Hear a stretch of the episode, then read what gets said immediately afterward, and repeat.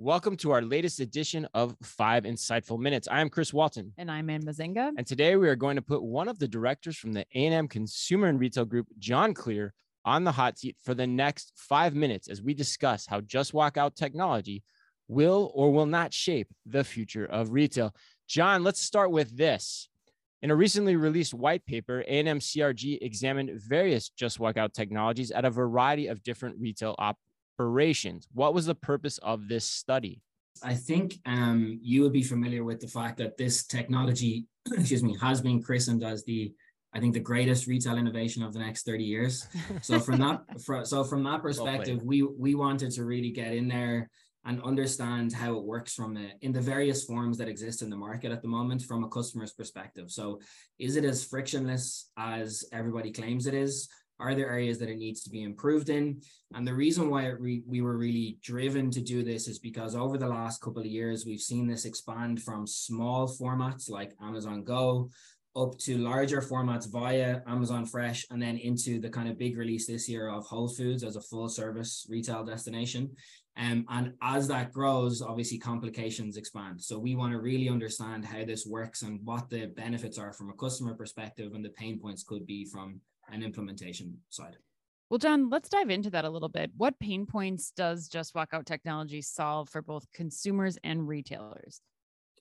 So, if we start from the consumer side first, um, I think we can all agree that the, the two most annoying things that happen when you go into a grocery store are that you can't find the product you want and then when you're checking out it takes way too long and you're, and you're waiting in line. So if we take the second part of that first there is an easy solve for checkout waiting times here. This is the kind of perfect shopping situation for somebody like me who wants to go in and not talk with anybody and leave my airpods in and i'm not forced to have awkward small talk and i don't have to wait in line and i can just go straight back to my car and and kind of get what i need very quickly. So that's a, that's a huge win i think in a lot of scenarios.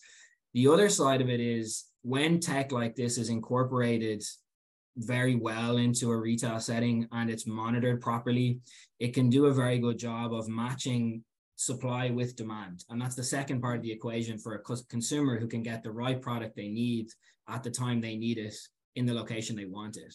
So there's two kind of easy wins there. From a from a retailer's perspective, from our what we see is that it it it, it tackles the two major kind of universal pain points that grocery retailers talk about.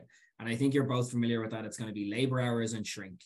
And so the labor is pretty easy in that you take a group of people who normally spend most of their day cashing people out and redistribute them amongst the stores. So if we take Whole Foods as an example in Washington, D.C., they still had a lot of employees, but they were in areas of higher impact, like the butcher counter, like fresh produce monitoring quality and availability. And on the other side, this is in theory a shrink killer because when you think about it, a product is tracked from the moment it enters the store via cameras and sensors.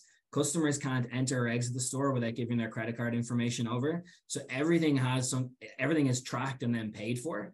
And so it's a huge win for a retailer from that perspective. With all that said, what are some of the challenges that may be holding back Just Walk Out Technologies overall adoption? So if we look at it from the other direction this time, so if we look at it from the retailer side, I think the two major pain points that we see are cost and complication. So as you can probably guess, installing technology like this is extremely expensive. It's one of the reasons why Amazon are pushing it so hard in their own flagship stores and why we've noticed, and you will have seen this year, that they've now licensed the technology to third parties. So, for example, WH Smith. So, it needs to be funded. The other side, when I talk about complication, is grocery retail specifically. In, and if we think, think of the US market, has relatively outdated infrastructure. So it could be decades old. Installing updated technology that requires sensors and cameras across that network is going to require a lot of work. And again, is the reason why you see Amazon striving forward with new openings. And even where people are trialing it in other in other um, settings, if we think of Aldi in the UK, that's a brand new store that they're trialing it in because they can actually uh, put it in there. The next stage of retrofitting is going to be expensive and complicated, and finding the funding is never easy in a grocery setting. The other thing, if we think about it from a custom consumer lens, is there is a growing disquiet around privacy and how much we really want retailers to track us. So when you're sitting at home on your couch watching Netflix and you just click accept cookies, that's like one thing. But when you walk into a Whole Foods and you're faced with a wall of cameras that are literally going to watch everything you do for the next 45 minutes, I think that brings that concern a lot more to life. For a lot of consumers, that may not make a huge difference, but I think there's enough people and enough skeptics out there that could slow the adoption. So, John, what are you at CRG then recommending retailers do to really evaluate whether or not to apply Just Walk Out technology in their stores? So, from our perspective, even with all of those kind of pain points that I've just mentioned, this is a when, not if conversation because mm-hmm. the benefits far outweigh any of the negatives. Um, and if we think about it from kind of a top down level, it can drive sales, it can reduce your costs, and it can improve customer experience which in any setting is a no-brainer. Uh, so what we're having, what we're discussing with our clients is you need to evaluate, you need to urgently evaluate where you can get this into your upcoming remodel or or expansion plan so that you can iron out the kinks. The second part is understand your IT infrastructure and where the possible roadblocks there could be so you're well set up to roll it out as it goes forward. And then the final thing is to prioritize where you're going to implement it. So which demographics is this going to apply to first?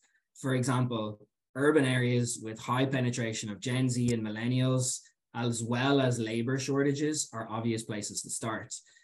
The reality is that grocery retailers are not always very quick to modernize. But I think that what we've seen in the last number of years with supply chain issues and labor shortages and inflation, this type of innovation is going to come whether they wanted to or not and those people who are proactive are going to be best served in the long run when they when they approach this.